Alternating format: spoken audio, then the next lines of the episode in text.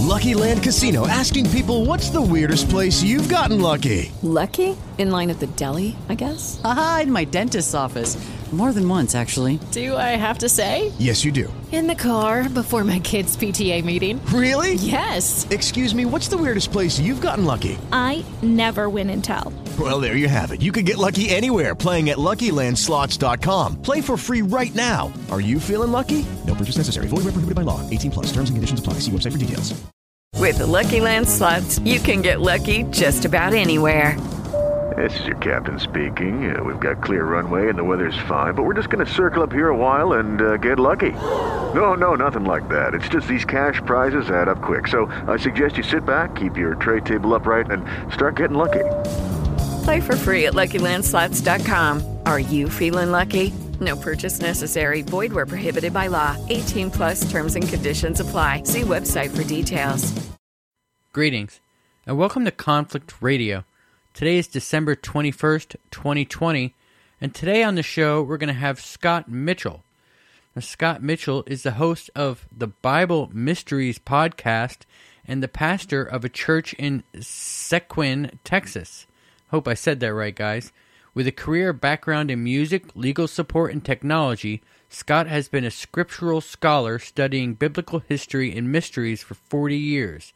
He founded UTBNow.com to provide resources to help people unlock the mysteries of the Bible. So let's not waste any time. We're going to get right to it. We'll be back with Pastor Scott Mitchell right after this. Well, welcome back to Conflict Radio. We've got Pastor Scott Mitchell with us. Pastor, how are you doing today? I am very well, Michael, and very happy to be here. You know, we are thrilled to have you. There's so much going on in the world today that I guess you, you can't ignore the, the, the good versus evil and, and everything that's going on. Where where do you stand on all of this as far as a religious aspect goes?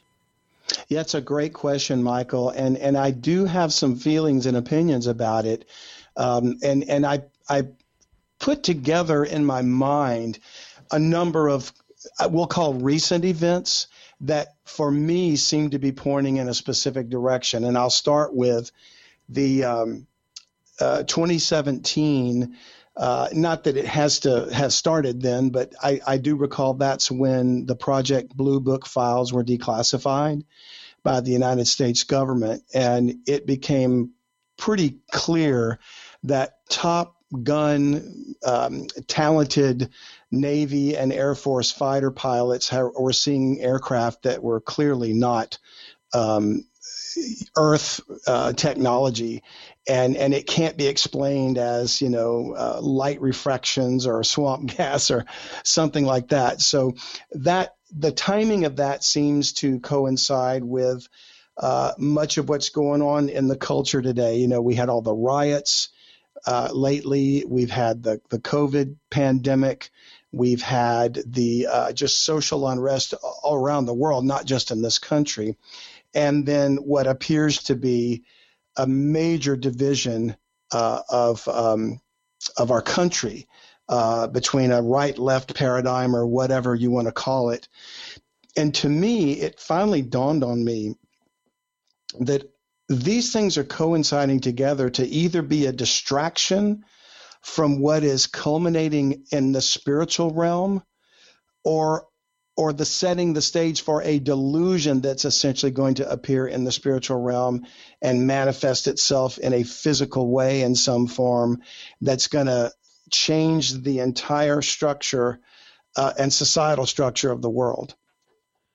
Now, we had a guest on the show who who was saying that we're in a time of ascension where the human consciousness is actually becoming more aware and we're going to be able to uh, use more of our brain to be better consciously because we're not experiencing consciousness the way that we should. How how does that does that at all fall in line with the teachings of the Bible? You know, I think it probably does. And as you just asked that question, what came to my mind was a passage of scripture. Uh, and it's in the book of Daniel, which is one of the prophets of the Old Testament. But um, he uh, there was a an angel there, uh, and I think it's Gabriel, who is giving Daniel some final words about the end times, and um, he was saying that um, that the words that he wrote down were to be sealed up in a book until the time of the end. And then he makes a reference to many shall run to and fro, and knowledge shall be increased. So it, it almost sounds like it could coincide with that term that you just used about an ascension. I understand that we don't use but a percentage of our brain's capacity. I, I don't know how accurate that is, but I tend to agree with it when I think about myself and how little my brain is used. But um, I, I would imagine that at some point when restoration is complete and, and God restores the human condition to what it was meant to be, we'll certainly be using more of our brain power, if not all full capacity of it.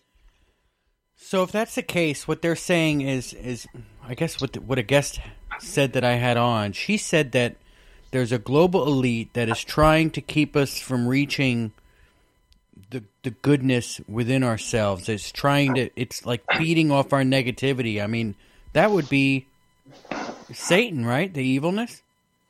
That's certainly right. And and that's one way to look at it. Um, I, I, tend to view everything through the lens of scripture just because that's my upbringing, that's my training, and that's my area of specialty. And I see it as eh, Satan to me is not quite such a nebulous thing, but it's a true entity, a person. And he happens to be a fallen angel that once was the brightest creature that God made, but he decided he wanted to be God himself. So a war started ages ago that has continued to this day. And one third of all the created angels joined this Lucifer in a rebellion. So they became Satan and his fallen angels. And they do operate through men. And to me, there's a convergence of this so called global elite that is coming together to gain totalitarian control of the world so they can hand it over to Satan in the form of a person that he's going to be manifested in. And the Bible refers to him as the Antichrist. Do you think that we're in that time? Do you think the Antichrist is here on the earth now?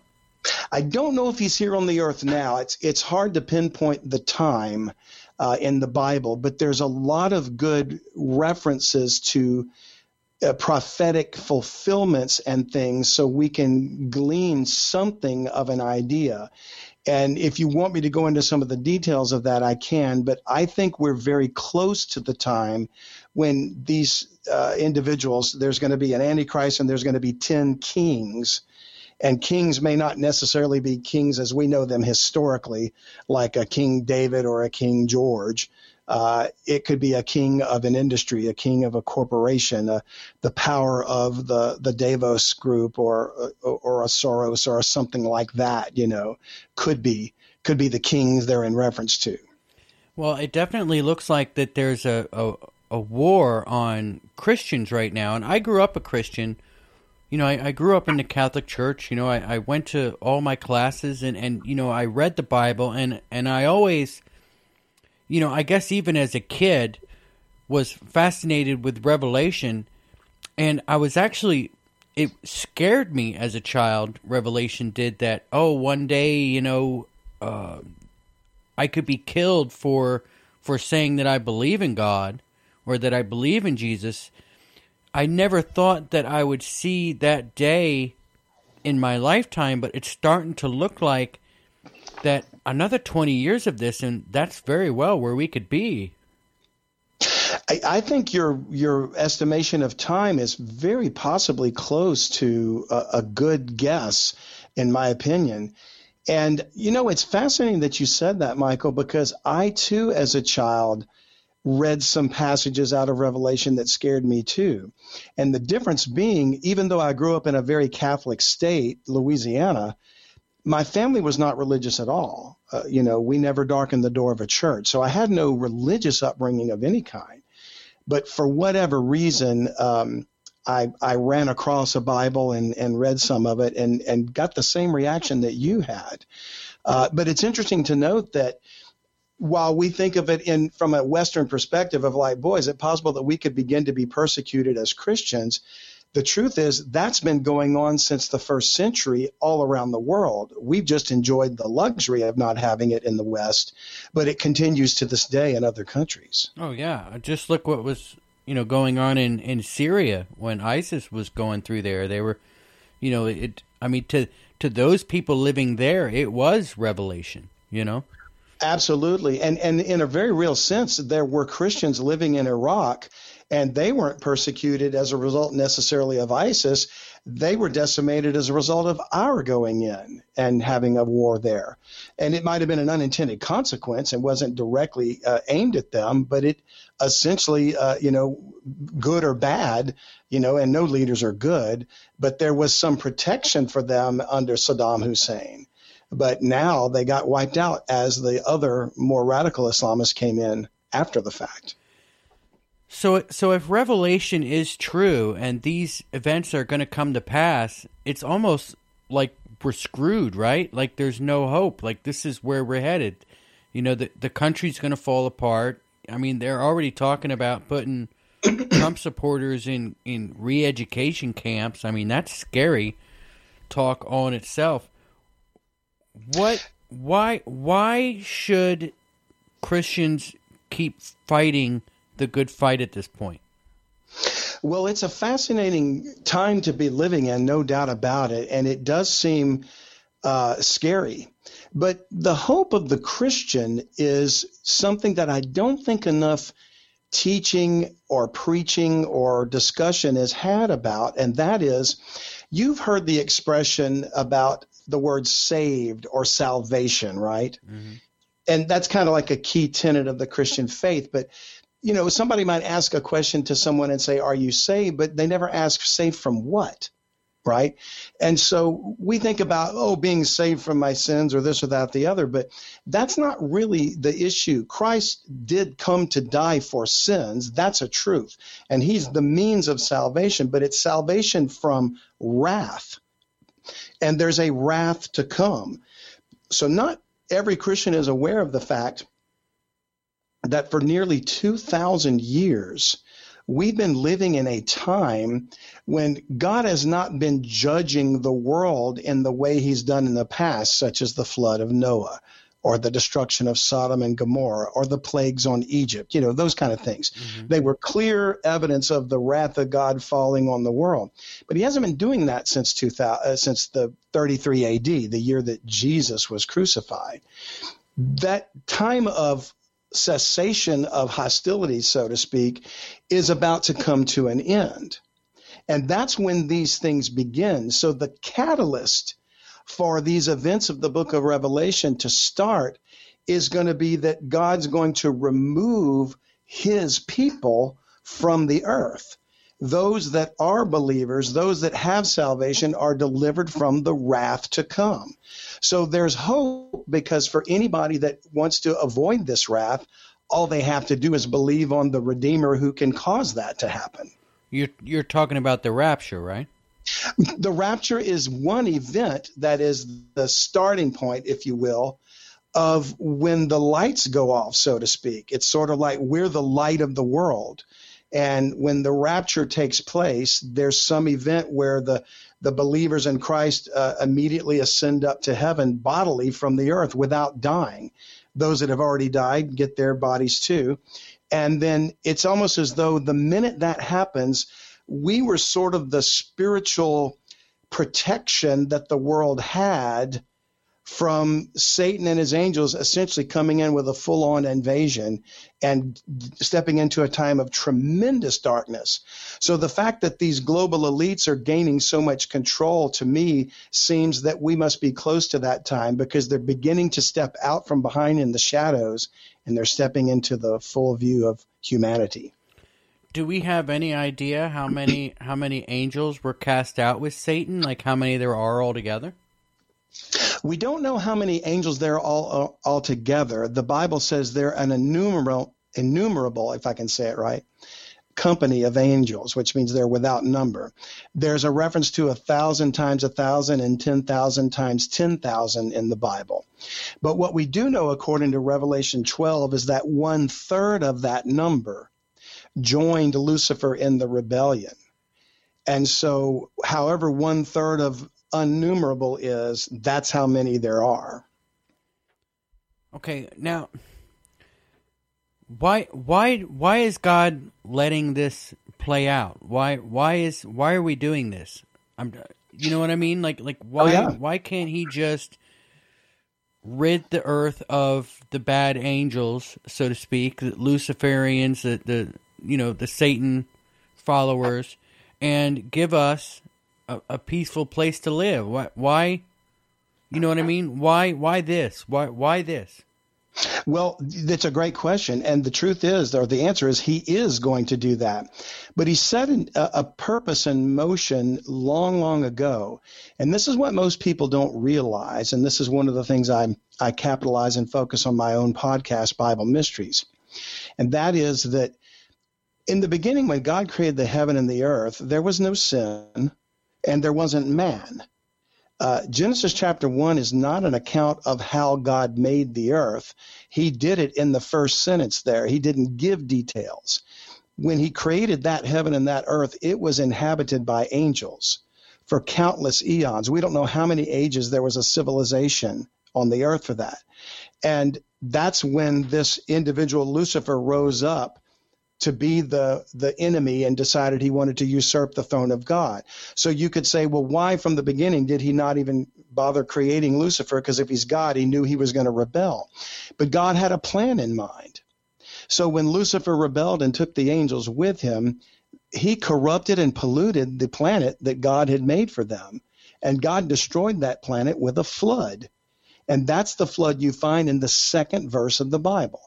The earth was without form and void. Darkness was upon the face of the deep, and the Spirit of God moved upon the face of the waters.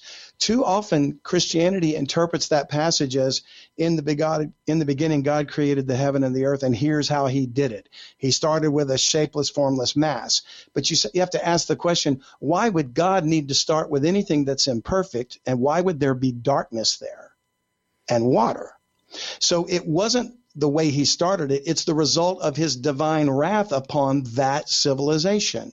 And he turned around and restored the earth and made man to replace Lucifer and the rebellious angels and told him to replenish the earth and subdue it and have dominion.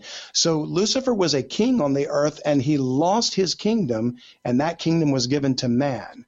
So there has been a battle going on since that time where humanity is the prize, the territory is the earth, the devil wants it, God has control of it, and he's trying to see who will believe him, accept him, and love him to be a part of his eternal kingdom when he restores all things.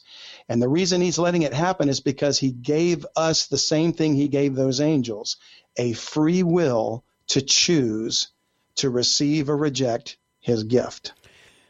Do you think that we have the opportunity to live different lives as as the process plays out to like like you know say for instance you know a 2-year-old gets killed wouldn't God give him an opportunity to to come back and and, and actually live a life to to be able to see how he is? Well, that's a great question, too. And so any infant that would die is not condemned because they've never reached an age of accountability where they would have to choose. You know, an infant can't understand the concept of sin, so he would never be condemned for it. He may have been born into the sin nature that we inherited from Adam, but he can't make a rational choice to receive or reject God's gift.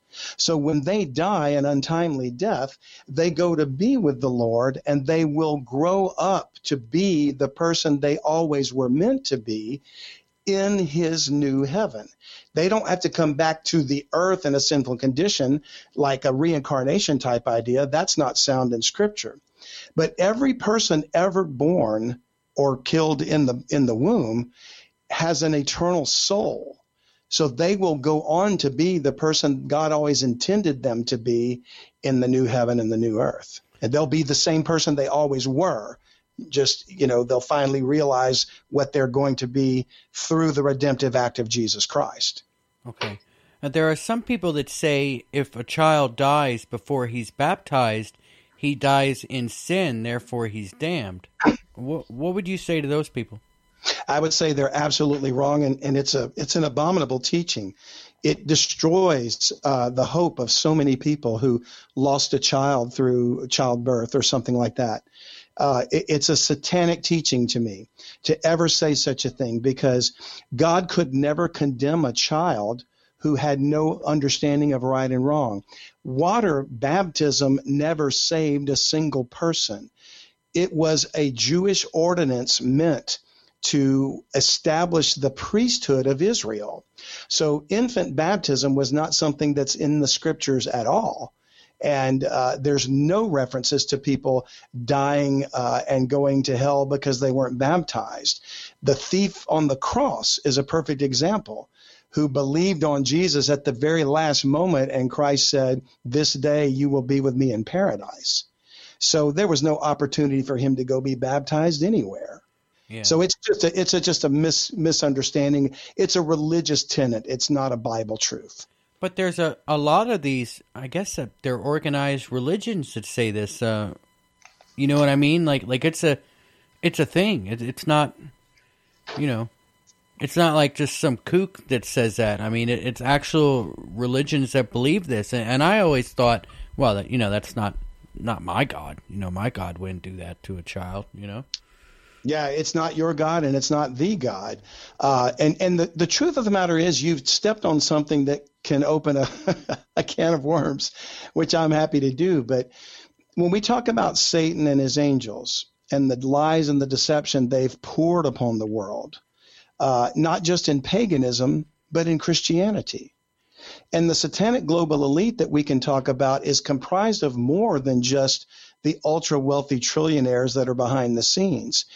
It's the mechanisms of government, science, and religion. The, the history of the Christian church is a history of an apostate Christian church.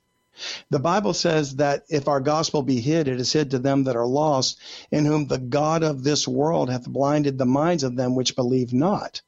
So the God of this world uses every mechanism at his disposal, and that's Satan the God of this world will use religion to blind the minds of people to the truth. So if there's. Hey guys, it is Ryan. I'm not sure if you know this about me, but I'm a bit of a fun fanatic when I can. I like to work, but I like fun too. It's a thing. And now the truth is out there. I can tell you about my favorite place to have fun Chumba Casino. They have hundreds of social casino style games to choose from, with new games released each week. You can play for free anytime, anywhere and each day brings a new chance to collect daily bonuses. So join me in the fun. Sign up now at ChumbaCasino.com. No purchase necessary. VGW. Void were prohibited by law. See terms and conditions. 18 plus. Lucky Land Casino. Asking people, what's the weirdest place you've gotten lucky? Lucky? In line at the deli, I guess? Aha, in my dentist's office.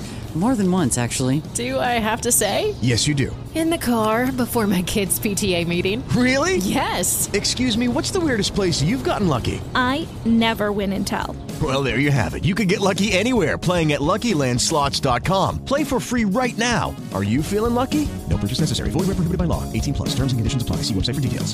Mainstream denominations out there teaching that an infant can go to hell if he dies without being baptized their minds have been blinded by the God of this world.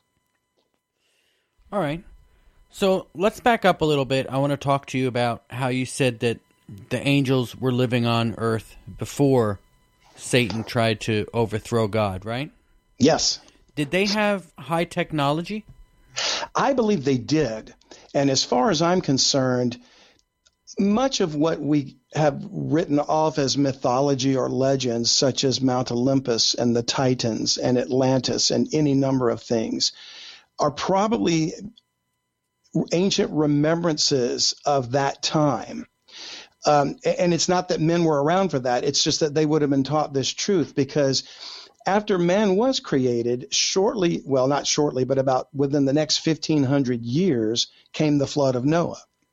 And before that time, what had happened was some number of the angels that had joined Lucifer in the rebellion came down in Genesis chapter 6, took the daughters of men to wife, and had children by them that were the giants or Nephilim of the scriptures. Mm-hmm.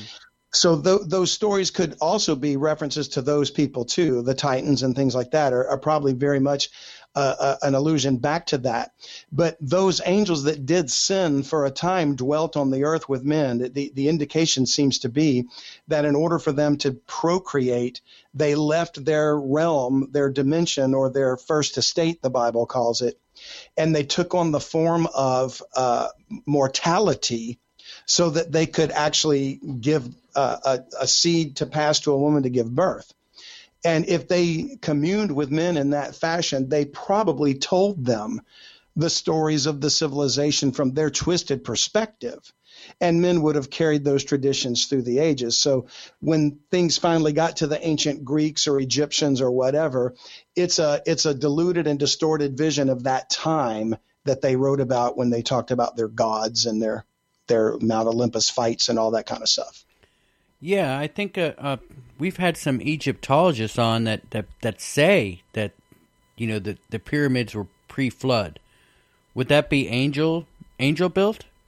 I agree. I, I think they were pre-flood, and they could have either been angel built or the sons of the angels, the hybrids, the giants, which were the giants or the Nephilim. They they probably had the same advanced technology uh, as a matter of fact, there's a fantastic book called The Judgment of the Nephilim by Ryan Pitterson. And uh, I recommend it to anybody listening to the show.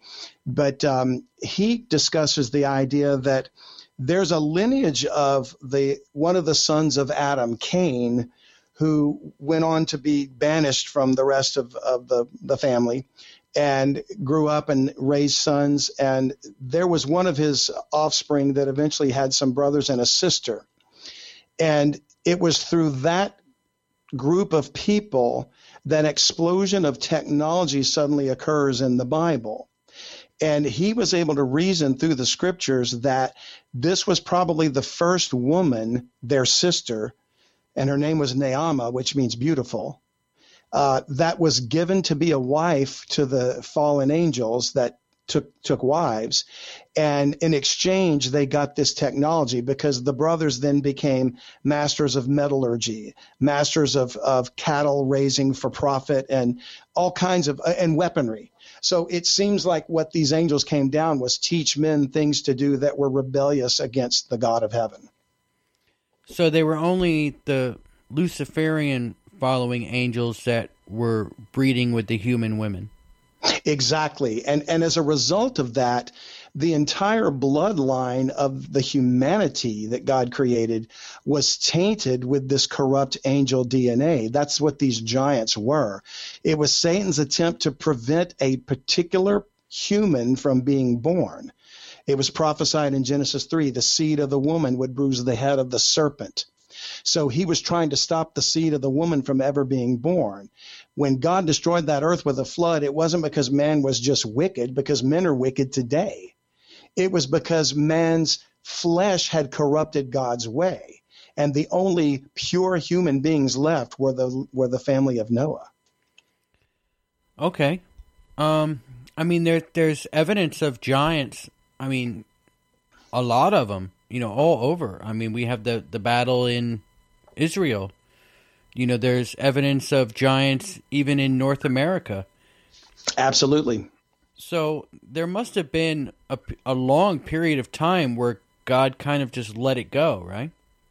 He did. We, we estimate it somewhere in the range of 1,500 years when this could have been going on up to the flood and and and it, you're right. It's very possible that um, people were uh, inhabiting the other continents uh, as well at the time. We don't know how advanced the civilization was. If you think about pyramids, um, that structure in Egypt is duplicated all over the world North America, the Orient, yeah. everywhere, uh, South America and um, and so it, it, would seem that the similar patterns, if they were designed to be the worship of Satan or his angels, was being duplicated throughout the world.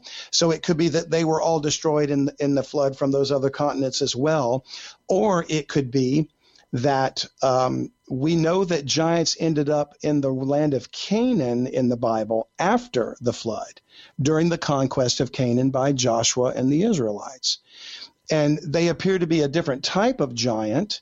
Uh, the the word is Rephaim instead of Nephilim, uh, but it's um, it would seem to be they're the descendants of some of that DNA that snuck over through the ark, possibly through the wife of Ham, one of the sons of Noah, that she might have been a carrier of the genetics and not a, it was like a recessive and not a dominant trait in her own appearance.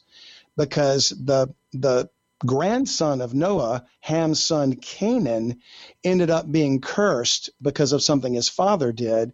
And we don't know of anything that Canaan ever did except that the land of Canaan became the land of the Canaanites, which were giants. So, so Canaan may have been a giant himself and began to demonstrate those traits at some point when Noah cursed him. So there's still remnants of this DNA still alive amongst us today, right? I would say there is, probably much diluted. And uh, the giants that inhabited the land of Canaan were defeated and destroyed by the nations uh, around them, Israel and Edom and Moab. But that doesn't mean that there couldn't have been some that escaped and traveled across the Bering Strait, you know, and down into North America and whatever. Uh, you know, mentions of things throughout history and, and different age, uh, lands and cultures talks about giants as well as dragons, incidentally. Okay. There's a theory out there that suggests that demons are are the souls of dead giants. Where, where do you stand on that? I agree with that.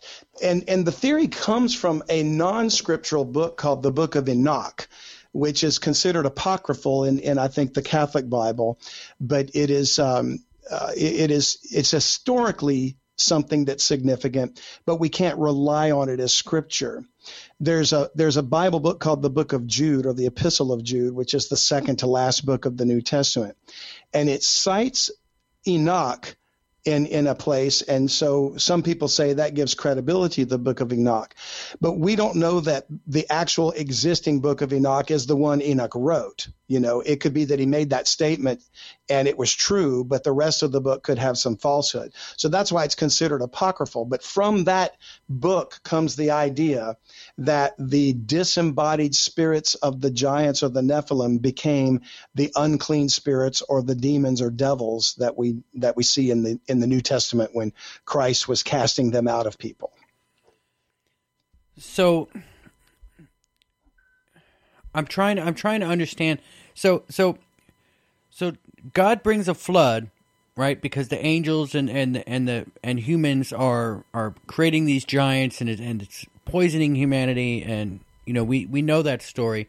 So the flood happens. Where did all the angels go? I mean, obviously, I mean, did did they have wings? Can they just fly above the flood? Do they do they go into another dimension? What what happened to them? Well, that's a great question, and the Bible actually gives us an answer about that. Uh, the angels that actually did the deed of taking wives of the daughters of men apparently uh, violated the commandment of God uh, to such an extent that they had to be physically punished, and so the the the conclusion that most of us draw is that in order for them to procreate, they took on a physical form that could then be killed. In the same way their offspring, the giants, were killed in the flood. So they either died in the flood or shortly before the flood in some other mechanism that God used to, to destroy them. And they ended up in chains in a place the Bible refers to as the abyss or the bottomless pit.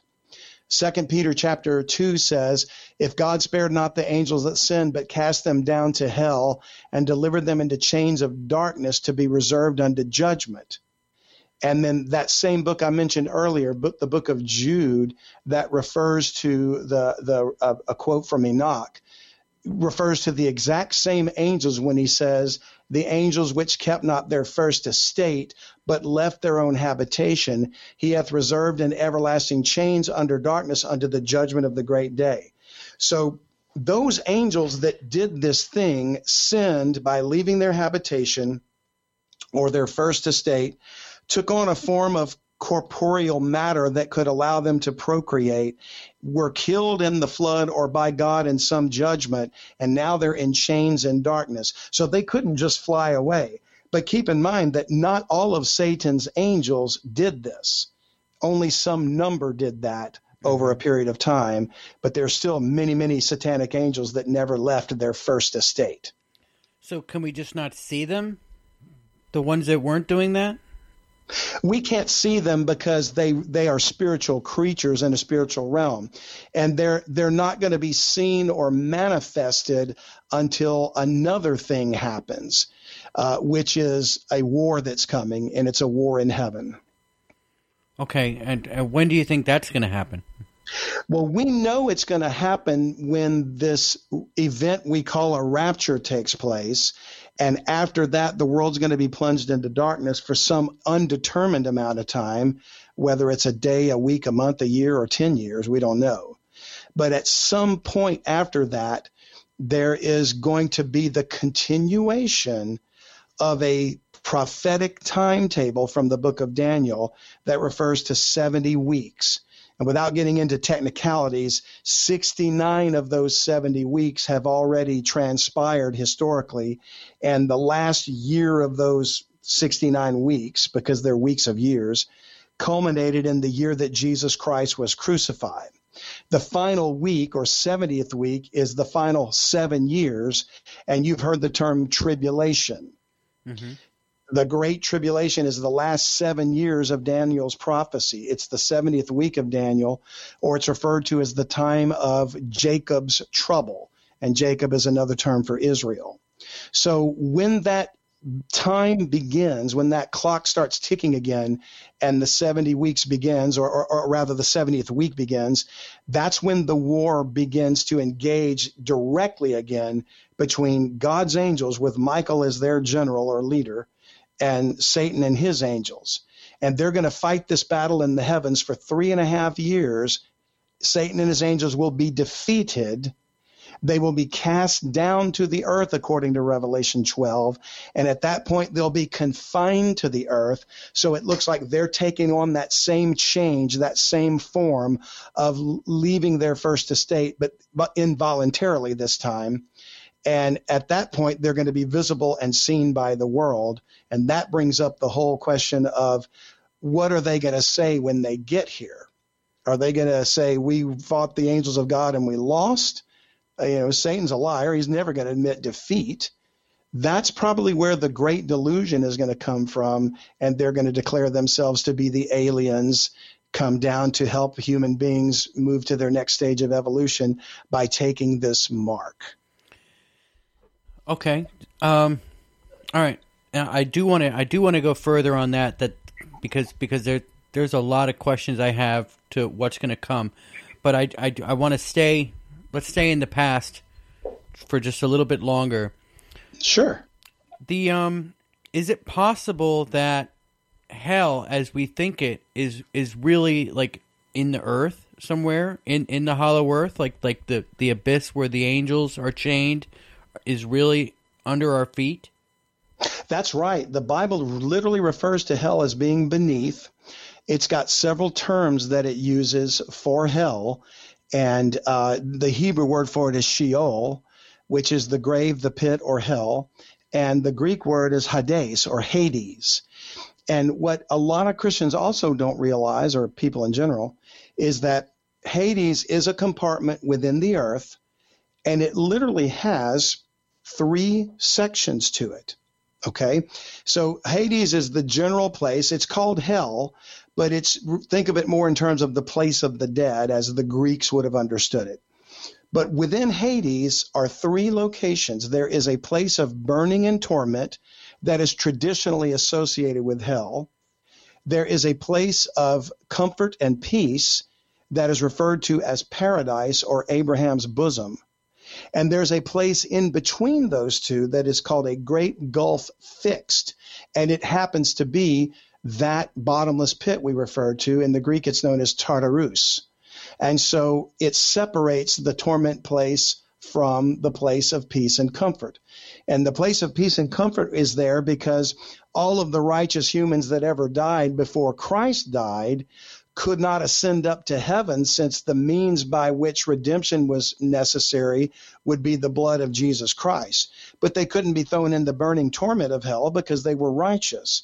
So God kept them in a place of comfort and peace until the redemption was accomplished. And these are their souls. Their souls and their spirits. Yeah. And and by the way, the soul has a physicality to it. There's a body to the soul. Uh, but it's not the flesh and blood body that we see. It's another body, and you're still you in in a place outside of your body, but will someday receive a body that will never die. So we'll, you'll always be you, but you'll be you in a perfect way. Yeah, you know that that's fascinating. You know to think. So so basically this the spirit the spirit realm from what you're saying is basically another dimension. It really is, and and it's possible that it's a fourth dimension, but I'm not. I, that's one of those areas of study that I've not ventured into strongly enough, and math and physics is not one of my strong suits. Um, but I, I believe we could call it a fourth dimension as we understand it from our science perspective, or at least what we call science. Uh, whatever God deems it is is something, but there clearly seems to be a way to access that realm from time to time because occult practices do so, and that's how they reach the realms of the familiar spirits or demons or whatever you want to call them, which are not the fallen angels necessarily, but lower order of minions that are um, allegiant to Satan simply because their fathers were the the fallen angels of Satan do you think that there are other beings besides angels? You know, like like we hear of leprechauns or we hear of, you know, little people and, and you know different things. Do you think do you think that it's just angels or or there's other beings as well? Well, the Bible only makes reference to angels, but there's different types of angels. So there's a class of angels called seraph or seraphim. There's a class of angels called uh, cherubs or cherubim and they're not the little babies with bows and arrows. You know, they're four-headed creatures that are somewhat uh, striking when you see them described in the book of Ezekiel. And then regular angels that seem to appear as men when they choose to, but when they appear in their their actual form as angels, generally in the Bible, when men saw them in that form, they fainted. Uh, they're strikingly powerful and they're um, they're they're warriors essentially. So um, when men saw them, they usually passed out. Um, if there are other types of entities, then we're dealing with either something that Satan and his angels have been involved with genetically manipulating. And that brings me to something like is it possible, since we know that all flesh had corrupted its way on the earth in the days of Noah, and we know about the giants, then there's every reason to believe that the fallen angels were also involved in manipulating other parts of God's creation, such as the animal kingdom. And when we think of stories like minotaurs and centaurs and hydras and whatever the legends talk about, uh, manticores and griffins, it's possible that those too are adulterated versions of God's perfect creatures that Satan had a hand in. So, which is not to say that I'm trying to impugn a leprechaun or anything like that as being satanic, because I don't know if a leprechaun exists or not. Yeah. But um, satyrs, you know, things like that, and and then there then you get into things like cryptozoology, where the Bible clearly makes reference to dragons in the Bible, unicorns in the Bible, and it may not be what our modern conception of them are, but it's definitely a word used and uh, used to describe things that we think of as uh, either extinct or never existed in the first place.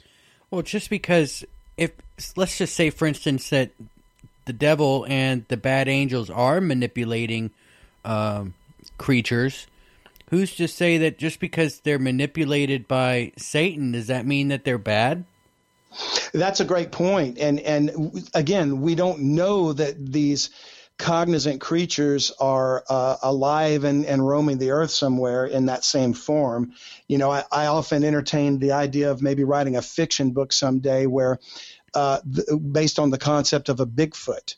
And rather than treat it as just sort of a cryptozoological creature that's mysterious, I would treat it as a group of the Nephilim uh, that decided to leave the area and not be killed by the Israelites, but maybe they were just hairy and smelled bad and they were they were shunned by their smooth-skinned brothers, you know, uh, and that could just make for an interesting fiction novel. But um, you know, we don't know that that might not possibly something like that. are they are they evil creatures? I don't know, but I wonder if perhaps um, the accounts men give of so-called aliens. Okay, round two. Name something that's not boring. A laundry. Ooh, a book club.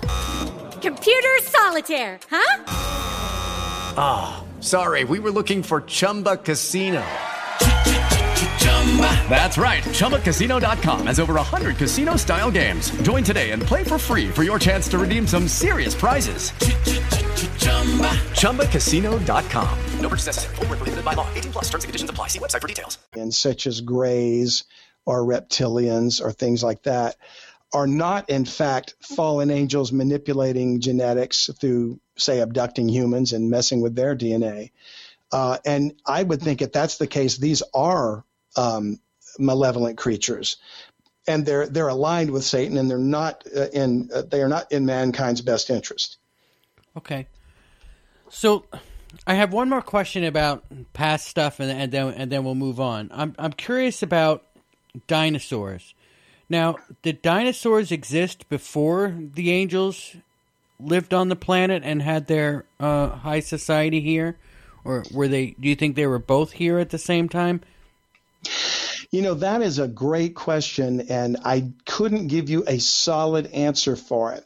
There's more than one school of thought about that from a Christian perspective. Um, it could be that uh, they were the animals that were the result of satanic corruption of that planet at the time. You know, like perhaps there were animals on the earth in the angelic civilization that were uh, you know, God's created animals, and when Satan rebelled, he turned around and wreaked havoc on the earth. And we don't know how long God could have let that go on before he destroyed that that world, that system. And with all their advanced technology, it's very possible that they were distorting something God made. And the result of that was dinosaurs. And then the fossil record could date back to those ages. And, and maybe, you know, we're talking about before time actually started, even though the geological time table is millions or millions of years. Uh, God didn't start counting time until he started the first days in Genesis chapter 1. So it would have been, uh, we could call it eternity past. So that's one idea, one theory of what they could be. It also could be that God made them and they were contemporaneous with Adam. And perhaps even some of them were on the ark. Uh, and when, you know, two of every kind of animal uh, was on the ark, so would have been two of every kind of dinosaur. And it was certainly large enough to, to carry them. But I jokingly say that, you know, men never ate animals prior to after the flood. The Bible makes that clear. And was it wasn't until after the flood that God told Noah that every moving thing would be meat for him. And I joke that Noah and his sons looked at the Apatosaurus and they said, Well, that's a lot of steak. So as, as soon as they took one of them out, there was no more dinosaurs because if they ate the male or the female, there was never going to be another one again. Yeah. So we don't really know 100% about where they went or, or where they came from, and that's one of the great mysteries.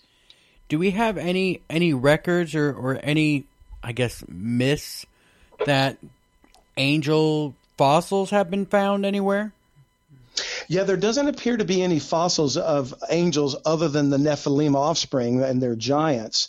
And even though that's a that's a suppressed um, truth, yeah, and and the world doesn't uh, lever, uh, whoever controls the world doesn't allow that truth to come out yet. Um, the angels don't appear to have bones in that sense. They they seem to be made of another substance. Uh, they even eat something different. You know, angels' food is described in the Bible, and it's it's manna. It's actually what God fed the children of Israel in the wilderness. And so you would think, you know, if if a if a creature could live on something called manna, uh, then they are designed differently than we are. And and another misconception that a lot of people have is that when you die and you go up in resurrection, you become an angel. You don't. You're always going to be a human being. But human beings were not created to die as we do now. We were not created to age. We would have never aged or never died had man not brought sin into the human condition. Well, there are reports of, you know, I, I guess I'm not reports, but you know, Noah Noah was like 600 years old and You know what I mean? Like like there's a lot of stories of, of men living to be hundreds and hundreds of years old back in the day. Absolutely. Noah lived over 600 years. Adam lived 930 years. And one of his great great grandsons was a man named Methuselah who lived 969 years, and he died the year before the flood happened. So yeah, longevity was was a, a, part of the norm even when sin was introduced into the human race. So you can imagine uh, we're going to come back to that. There are verses of scripture that talks about the kingdom of heaven when it comes, and uh, it's not the new heaven and the new earth yet, but it's a thousand year period of time on the earth when Jesus actually reigns, and there's going to be trees that grow that will allow it to be such that a child will be considered a person will be considered a child at 100. Do you think that angels can shapeshift? Evidently, they can change their form from an angel to appear as a man because they do so several times in the scriptures. There's also a reference to Satan, who Paul wrote and said can be transformed as an angel of light. And no marvel, for his ministers can be transformed as the ministers of righteousness. So apparently, transformation is a power they have but very limited in, in how they can use it. So, for example, even when Adam and Eve's children were born, their first two sons, which were twins, Cain and Abel, uh, Cain slew his brother Abel. The devil decided that Abel could have been the seed of the woman that God prophesied of that would bruise his head because Cain was wicked. So he used Cain to kill him. He didn't kill him himself. The fact that he didn't do that tells me he couldn't. And later on, when we read in the book of Job that the devil says he was walking up and down in the earth, it, there seems to have been a time when the sons of God or these fallen angels could move around on the earth whether in a form that men could see, I don't know, but they gave an account of themselves to God in Job chapter 1. And at some point, God asked Satan about, What do you think of my servant Job? And he said, Ah, you made him rich. Get, let me at him, and he'll curse you to your face.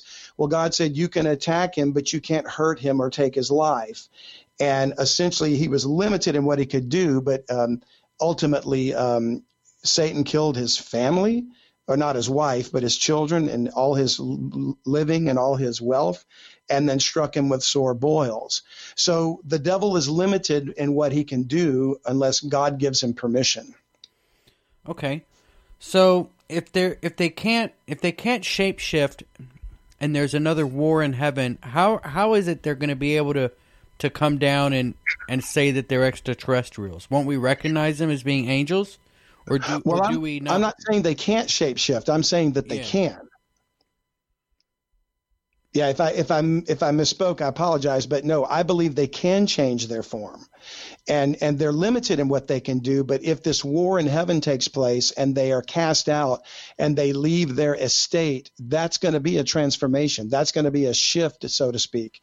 What you might be calling shape shifting is what I'm calling transformation. Yeah, I mean, I'm I'm I'm saying, you know, if they can they can appear to us however they want, right? they, well, at least they're in whatever form they're permitted to appear as. Yeah.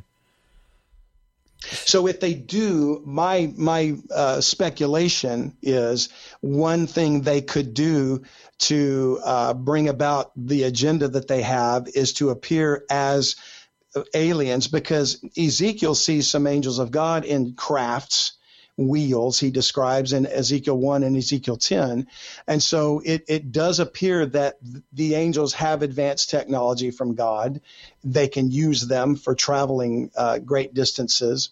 And I would think that the fallen angels had access to the same technology for centuries or, or eons in the past. So they could use it today and we know there's something out there that can move extremely fast. So it would make sense that they would just simply board their crafts, descend to the earth, appear as some form like, uh, you know, they're going to look God-like in some form uh, and say to mankind, We've come back. We seeded the monkeys, uh, you know, thousands of years ago to turn you into human beings, and we've come back to give you your next form of evolutionary progress. And uh, if you want to be like us, you can take this pill or take this vaccine or take this mark or something because something has to happen that's going to change the entire world dynamic to turn and worship a single man as God. And you've got to ask yourself, what could turn the the Christian, the Jew, the Muslim, the Taoist, the Buddhist, the Hindu, all against their own centuries of faith and turn and drop their God and worship another God. And the thing to me that would make the most sense is if aliens came down and said, There's no God, we are the gods, and we made you. And, you know, you can see where that would go from there. Yeah, so so you would you would assume that if if Satan and the fallen angels had high tech craft, that the good angels would have high tech craft as well, right? I, I would assume they do because that's what appears in the book of Ezekiel. Well, I mean that's fascinating. I mean, then wouldn't if that's the case, wouldn't religion really be based on extraterrestrials?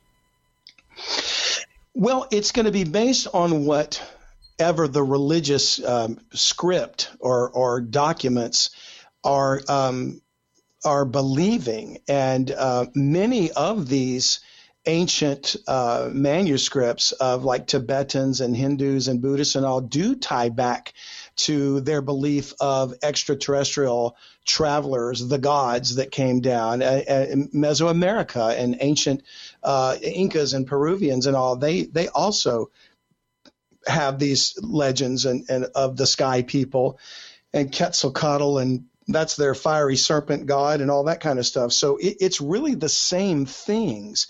It's it's the visitation by the fallen angels that brought the distorted thing that the world knows as religion today. God's truth is another story. God's truth and his angels have no ulterior motive. God's aim is to restore mankind to the righteousness that he would have had had sin never entered into the picture. So this age old battle between good and evil is not a nebulous thing. It's literally God the creator and Lucifer the rebel fighting with their forces, and the prize is humanity. Okay. So it's very possible that they're visiting us now. I think they are. I think they have been for thousands of years. They started from the beginning in Genesis 6 and it's continued since that time. I don't believe they're doing the same things they did. They didn't take the daughters of men after the flood because, you know, think about it. If, if you're one of Satan's fallen angels and you saw one of your brother angels be cast into chains in the bottomless pit for sinning like that, you're not going to be very uh, enthusiastic about doing the same thing again. So they decided to find another way to interrupt or interfere with God's plan for mankind. And that plan was through other mechanisms of genetic manipulation. And it would appear that it, they've been doing this thing about abductions and altering genetics. And, you know, we're stepping into an age of genetics that's um, almost frightening to think about the ethical ramifications of it. And uh, what they're able to do right now so far, what man can do is pretty impressive. Imagine what if Lucifer and his angels had even more knowledge of that. And, you know, there's talk about this so called Large Hadron Super Collider mm-hmm. in um, CERN, Switzerland, that that could be, excuse me, that could be a mechanism to open up a portal into that spiritual realm and uh, sort of, you know, unleash, as it were, these things. So, you know, that could coincide with this war in heaven. We just don't know. Yeah, you know, it seems like there's a lot of a lot of talk about the elite of this planet being involved in satanic cults and different worshipings and things that of that nature. What do you think about that? I I base my entire political perspective of the satanic global elite from the book of Luke. And in the book of Luke, the Gospel of Luke, chapter 4, we come to that scene where the man Jesus was tempted in the wilderness for 40 days. You might recall that from your own upbringing, mm-hmm. you know, and he fasted 40 days and he was tempted of the devil. So one of those temptations was in verse 5, where we read, The devil took him up into an high mountain and showed unto him, Jesus, all the kingdoms of the world in a moment of time. So not only is time travel possible by the devil, but the next statement is very impressive. It says, The devil said unto him, All this power will I give thee, and the glory of them, for that is delivered unto me, and to whomsoever I will, I give it. If thou therefore wilt worship me, all shall be thine. Now, we all know that Jesus famously said, Get thee behind me, Satan. I only worship the Lord thy God. And so he rejected the offer, but he didn't renounce the claim. The claim is, All this power will I give thee, and the glory of them, it's delivered unto me, and to whoever I will, I give it. Then it's true. Satan controls the kingdoms of the world, not who you elect, not who is granted to be king, not who parliament decides. The devil controls the kingdoms of the world. And he said he would give Christ all the power and glory of them if he would worship him. And Christ said, no. Well, if he would offer it to the Son of God, he would offer it to lesser men. So there are men in this world and women that are wealthy beyond our imagination, beyond the billionaire concept. They're trillionaires. They have all the money they could ever possibly imagine. What's left for them to gain? Control over you, power over you. And that's who worships the devil. They didn't get this tremendous wealth because they worked hard. They got this power and this wealth because they worshiped Satan and he gave it to them. And as long as they're fitting in with his plan, he allows them to retain that power. And the satanic occult things they do is almost horrifying beyond imagination. Yeah, we can't talk about that. yeah, and, and, we really shouldn't because it's it's so disturbing. I don't want to leave people with nightmares. Well, just just imagine imagine the worst things, and that's and that's it. You know. Yes. So, so, so can we? I mean, obviously, if this is all going to happen, we we can't fight this, can we? Absolutely not, because it's a spiritual battle. You know, the Apostle Paul said in the book of Ephesians, chapter 6, that we wrestle not with flesh and blood, but against uh, principalities, against powers, against the rulers of the darkness of this world, against spiritual wickedness in high places. So even if you could find the person that was the human being that was one of these satanic global elite, and, and even if you could kill them, you're not stopping the power behind the throne. The satanic principalities and powers that are the rulers of the darkness of this world can operate through another individual or another person. So the battle is not a flesh and blood battle. It is a spiritual battle, and it's won through the spiritual mechanism that God gave us. It's the truth that he offers through his son, Jesus Christ. The victory is already won. We're not without hope. Christ has already defeated these angels and Satan. They are ultimately going to be thrown in a place called the lake of fire, which incidentally, when we were talking about those three realms in hell and Hades, uh, that's where hell is going to be emptied out. People think of the devil as being in hell. He's not. He's called the prince of the power of the air. He's in the starry heavens or the second heaven. He's going to be cast out of that to the earth eventually in that war we talked about. But hell eventually will be emptied and those individuals that occupy it now will be judged. It's a temporary prison or holding cell. Once they're judged, and if their names are not found written in the book of life, they will be cast into the lake of fire where they will be in torments forever. So the wicked will end up in the place where they deserve. And the only way you can not go there or avoid being there is to accept the gift of redemption that God offers through his son. So there's great hope in the world. We don't have to fight flesh and blood. We fight through the word of God and through the spiritual truth he gave us. So it, so if he if he if he lets us live so he can decide how our soul is, that would suggest that that he doesn't have any control over how our souls are created, right? Well, He created our souls. So the Bible says the Spirit comes from God. So there's no, it's not that he has no control over it. What, it, you know, it's kind of like I remember in college when one of those philosophy classes you take and the, the, the uh, instructor says, is God so powerful that he can create a boulder that not even he could lift? And it's, it's designed to make you question reality and question your beliefs and all that kind of thing. But I, I came to learn that I, I reject the premise of the question because the assumption is that God is the way you understand him to be with a with a human finite mind.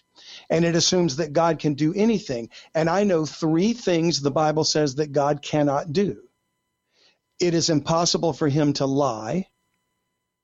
He cannot look upon iniquity, which is sin, and he cannot make you trust him as your Lord and Savior.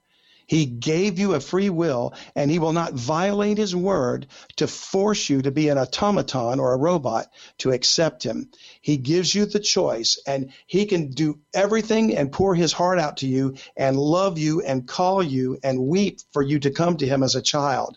But He can't make you do it. Only you can make that choice. Okay, so if Satan has the power to to to time travel, so to speak, wouldn't God have that power as well? I mean, I mean absolutely. Yeah, God sees the future. He he doesn't look at time in a linear fashion as we are limited in doing. So he knows God can he, see time all the way. So he knows then how your soul's going to wind up before you're even born. He knows how it will be, but he doesn't determine that you can make the choice. He lets you choose. So there's a difference between foreknowing and predestinating. Yeah, but but then why create those souls? He he creates you know the I mean? souls because it's his desire that humanity come to him. He wants them to be there, you know. It's so it's almost so like you're saying, well, if he knows they're going to end up in hell, why would he create them in the first place? But he created them to make a choice, you see. So he gives them the opportunity to choose. The fact that he can foreknow that they would choose contrary to that doesn't change the fact that he gives them the same opportunity that he gives those who do choose to receive him. Yeah. I don't know. I just think a, a lot of this probably could have been avoided, huh? Well, it could have been avoided. He could have not begun it in the first place, but he loved you that much. You know, if if think about it, he didn't have to make the angels either. He knew Lucifer was going to rebel. He didn't want to send those angels into prisons and chains, and he doesn't want to put those people in the uh, in the um, lake of fire. He created the lake of fire for the devil and his angels. He could have not created man at all, but he desired that we be with him. And what he has for us, what he has in store for us, is almost unimaginably beautiful and wonderful. When you think about the size of the universe, and how gigantic it is, we're going to spend an eternity exploring it, creating, developing, learning, growing, uh, composing, writing. Uh, singing, dancing, uh, all those things, exploring, uh, and and all from a central location of the earth, but going out to populate the heavens because he said the increase of his government there would be no end. You God had a design from the beginning of a perfect universe that didn't have to have been tainted by sin. He allowed that to happen. He could have stopped it from being born, but then what would have been the point to just exist as God alone with having nothing to love and nothing to share it with? He he had a desire to have us to have fellowship with us and for us to be his children and for us to rejoice in him. And that's ultimately what he wants. There's a city a gigantic 1500 cubic mile city that he has prepared for those that love him and it's going to be the the focus. It's going to be like the the, the governmental center of his universe. The governmental center. Mm-hmm. There's a government. It's a kingdom. Do we get the vote? nope, it's a kingdom. He's a monarch. you know, it, it's fascinating stuff. It really is because you have to you have to take into account that you know, it is a big universe, and there's a lot of. I mean, just look at some of these pictures where it's just galaxy after galaxy after galaxy after galaxy, and yep. if God can do that here who's to say that he hasn't done it in a bunch of other different places as well? Yeah, that that's one of the fascinating questions about the eternity in the future. You know, we we've essentially got a timeline laid out in the Bible of seven thousand years, and after that seven thousand years, there's a new heaven and a new earth, which is the eighth thousand year period or eighth day or new beginning. And from that point forward, we don't know what all we're going to be doing, other than the fact that we will eat from the tree of life and live forever. There'll be no more death, no pain, no sorrow. He's going to wipe away all tears. He's going to dwell with us and we with him. So there's no more frozen sea that separates man from God. And there'll be um, a, an entire universe to explore. And I don't believe we're going to see a repetition of the cycle over and over again ad infinitum of an Adam and an Eve and a serpent and a sin and, and a redemptive plan. I think we're going to see all these planets that we can inhabit or colonize, if you want to call it that. God will probably allow us to discover and, and explore and create warp drive technology or use the existing technology that He already has uh, in, in the crafts that angels perhaps use now. And we may be going to explore the, the other reaches of the galaxy so that His government will increase forever and ever. There's just no end to the to the discoveries that we'll make. So then, so then, so then he'd create like another planet somewhere, and he would just say, "Okay, don't go there. That's the new Earth, and and and you know, I'm gonna bring about a whole bunch more souls, and they'll join us when they're ready." Well, I think we're going to be producing those people, not those that are in resurrection, because a resurrected body is different. But there are flesh and blood people that are going to enter into that realm that are going to be like Adam and Eve were from the beginning. Once sin is eradicated and once they eat of the tree of life, they're going to go on to be exactly as Adam and Eve were from the moment that God created them when he said, Be fruitful and multiply and replenish the earth. So it's going to be humanity that carries out and populates the other planets if that's in fact the plan that God has. Well, then we'd be populating those planets with, with, with souls, right? New souls? Of course, yeah, well, human would, beings with souls. That's well, right. Then how would we know if they were evil souls or not? Because there's no more sin, no more death, no more pain, no more sorrow. Once, once the once the uh, the sinless structure of God's righteous universe is restored, the concept of sin will no longer exist. We won't have the capacity to think an evil thought, or to lie, or to steal, or to cheat, or to deceive it, it won't exist anymore. We will know it from remembering the past, but maybe not because the Bible says uh, he will um, the the former things will not be remembered. You know, so we'll go on. We're going to go forward from there. So you think about a child born a billion years from now. He's not going to have the capacity to grow up and make a bad decision or choice or sin. And this is something that's hard to conceive of because we only know the world through the finite lens of sin we can't see it through the righteous eyes of God. Yeah, you know, it's it's definitely a definitely a lot to think about. It really is. It is.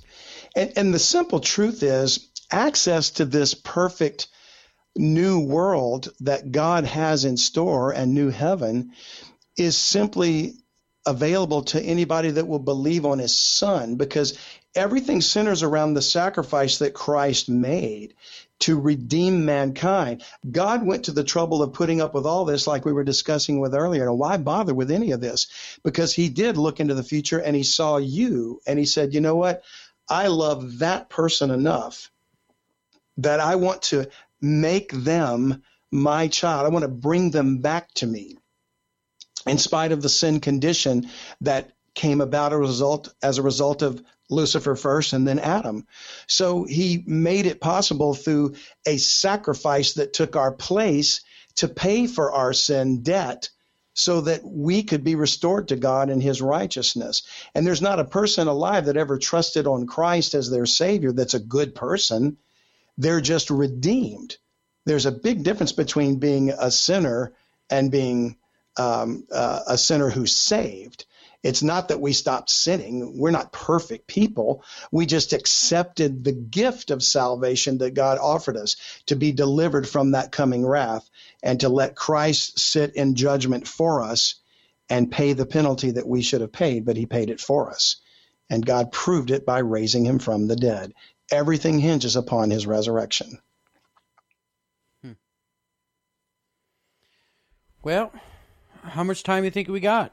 Uh, I, have got more time if you need it, uh, honestly, Michael. But no, I'm, no, no. I'm, I, I mean, I'm I mean, how much time do you think we have un, until until the angels show up and you know?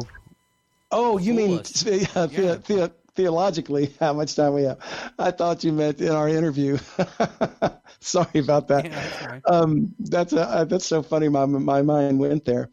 You know, I'll I'll give you a little hint as to what I think is going on as far as time goes.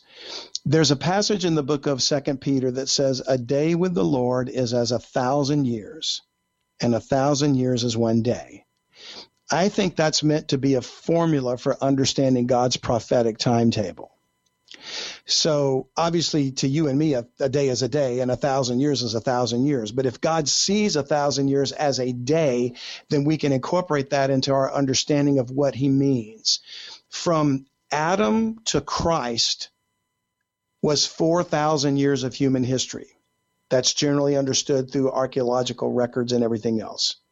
And from Christ to today is roughly 2,000 years. So if I apply the formula of Second Peter, that's four days and two days, or six days, right? 6,000 year period. Well, God restored the earth in six days, and on the seventh day, he rested. Now, God didn't need to rest. He's God. He doesn't have to sleep. But he created the Sabbath for man, he says. So he rests on the seventh day.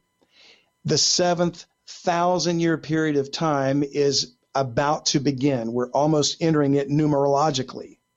So if that's the rest of God, the Sabbath, or the day of the Lord, it's called, then it seems to be that we're very near that time.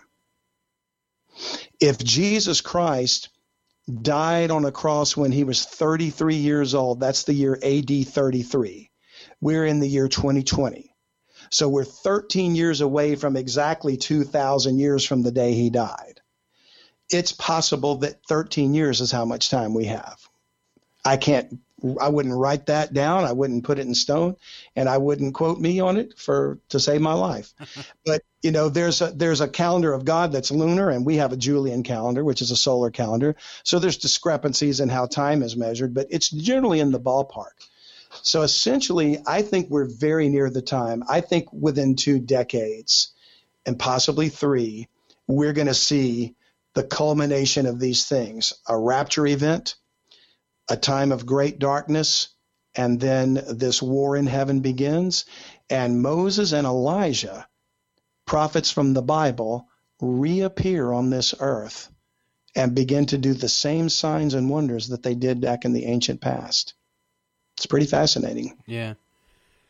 So what about this Saturn Jupiter conjunction thing? Do you think that's a sign at all of anything?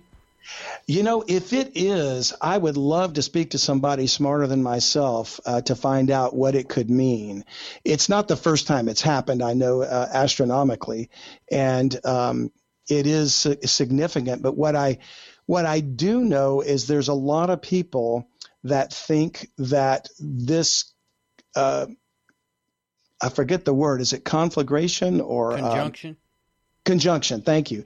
This conjunction was the same one seen by the wise men in um, the book of Matthew when they called it his star. But uh, I take a different perspective on that, it, it, which is not to discount that this might be a sign of something, because the Bible says in the 19th Psalm that the heavens declare the glory of God and the firmament showeth his handiwork. So I think that stars and symbols and signs in the, in the heavens are something that God is using to reveal his truth uh, in, a, in a very significant way.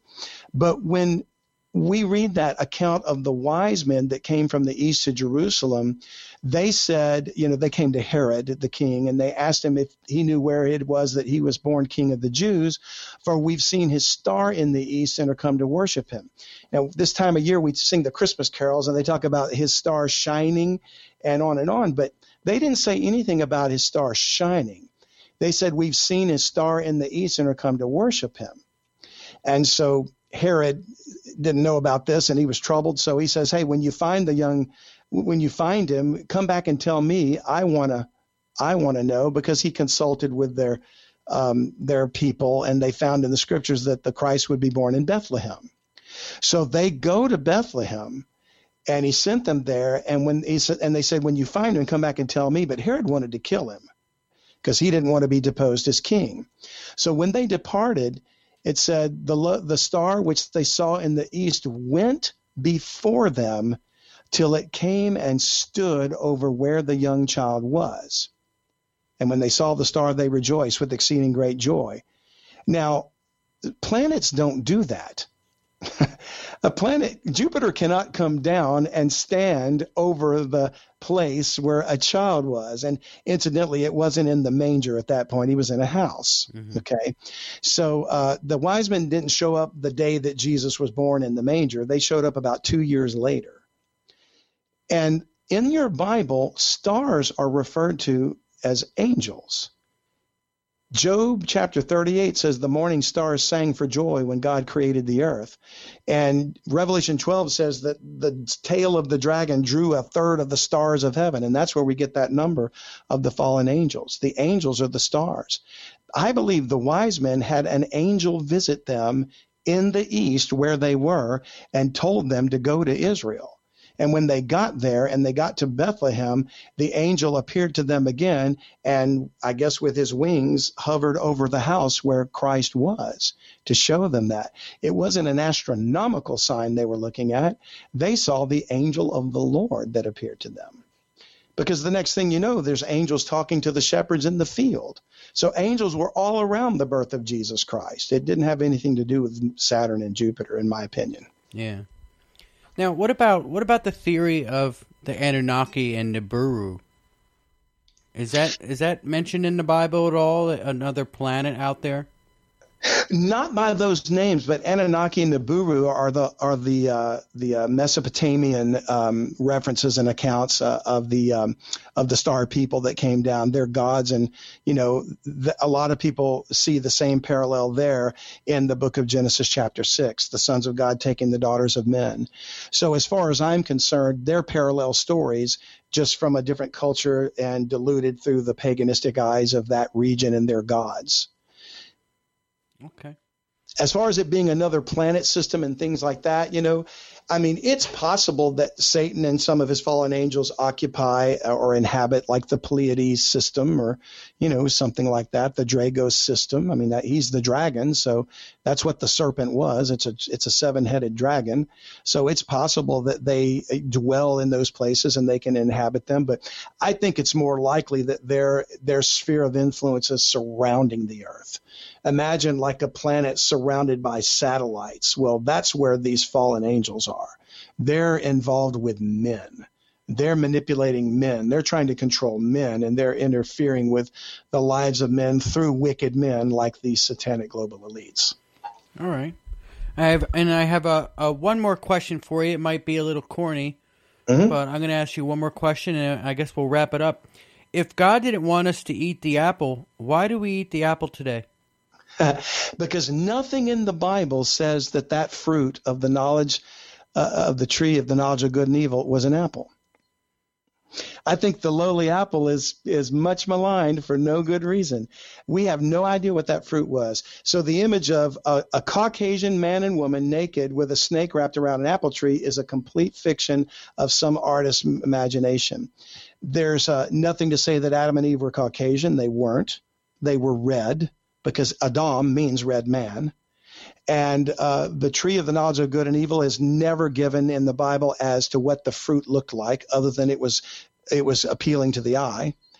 And you know, grapes are appealing, bananas are appealing. You know, why couldn't that have been the fruit? And the serpent which they spoke with wasn't a snake; it was that dragon. It was Leviathan. Hmm. So we have a lot of uh, cultural um, disinformation that we have to measure with the eyes of Scripture. And when we look at it through the Word of God and see what it actually says, then we actually begin to see a completely different picture, which is far more fascinating and interesting to me than two boring white people sitting there eating an apple. yeah, that's so. truth. Do you think? Uh, do you think Noah's Ark's been found? Do you think it's on top of that mountain there in Turkey?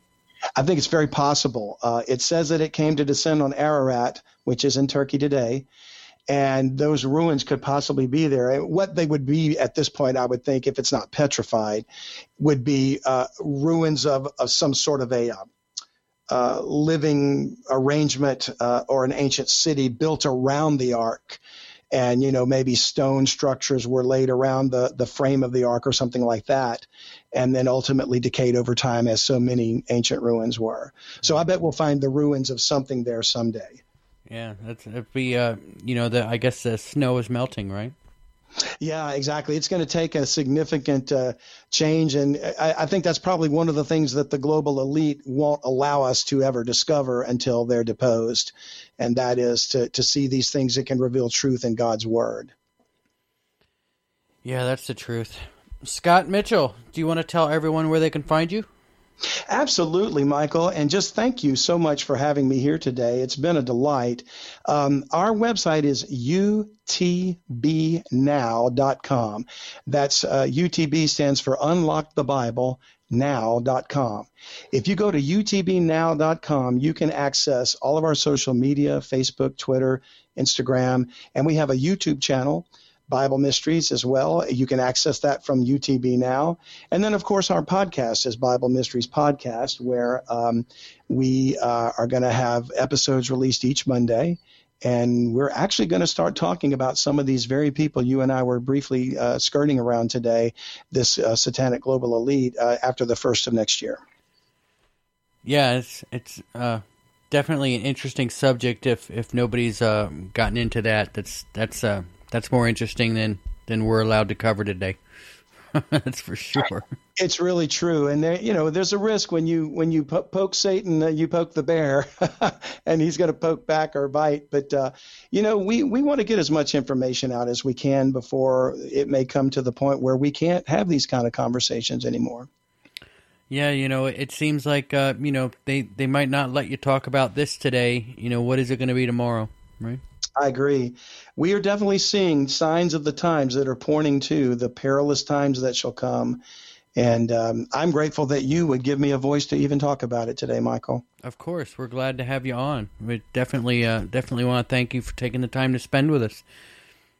Definitely. You bet. It's been my privilege. All right, we'll be right back on Conflict Radio right after this. Welcome back to Conflict Radio. That was Pastor Scott Mitchell. I want to remind everybody that we're going to have uh, another YouTube live call in show, Open Lines Live YouTube show on Wednesday, December 23rd with Jared Murphy. I hope you guys can make it. You join us. We're going to try a 3 p.m. show. That's 3 p.m. Central Time, 4 p.m. Eastern Standard Time for everybody that can just go off Eastern Time. That's 4 p.m. Eastern Time with Jared Murphy. We're going to do a live open line show on YouTube on Wednesday. So be sure to join us for that. That should be a lot of fun. Remember, you can always find us online. Just go to www.conflictradio.net. You can find us on YouTube and Twitter and Facebook and Spreaker, Apple iTunes, and all of your normal podcast catchers. Until next time, batten down the hatches and be safe.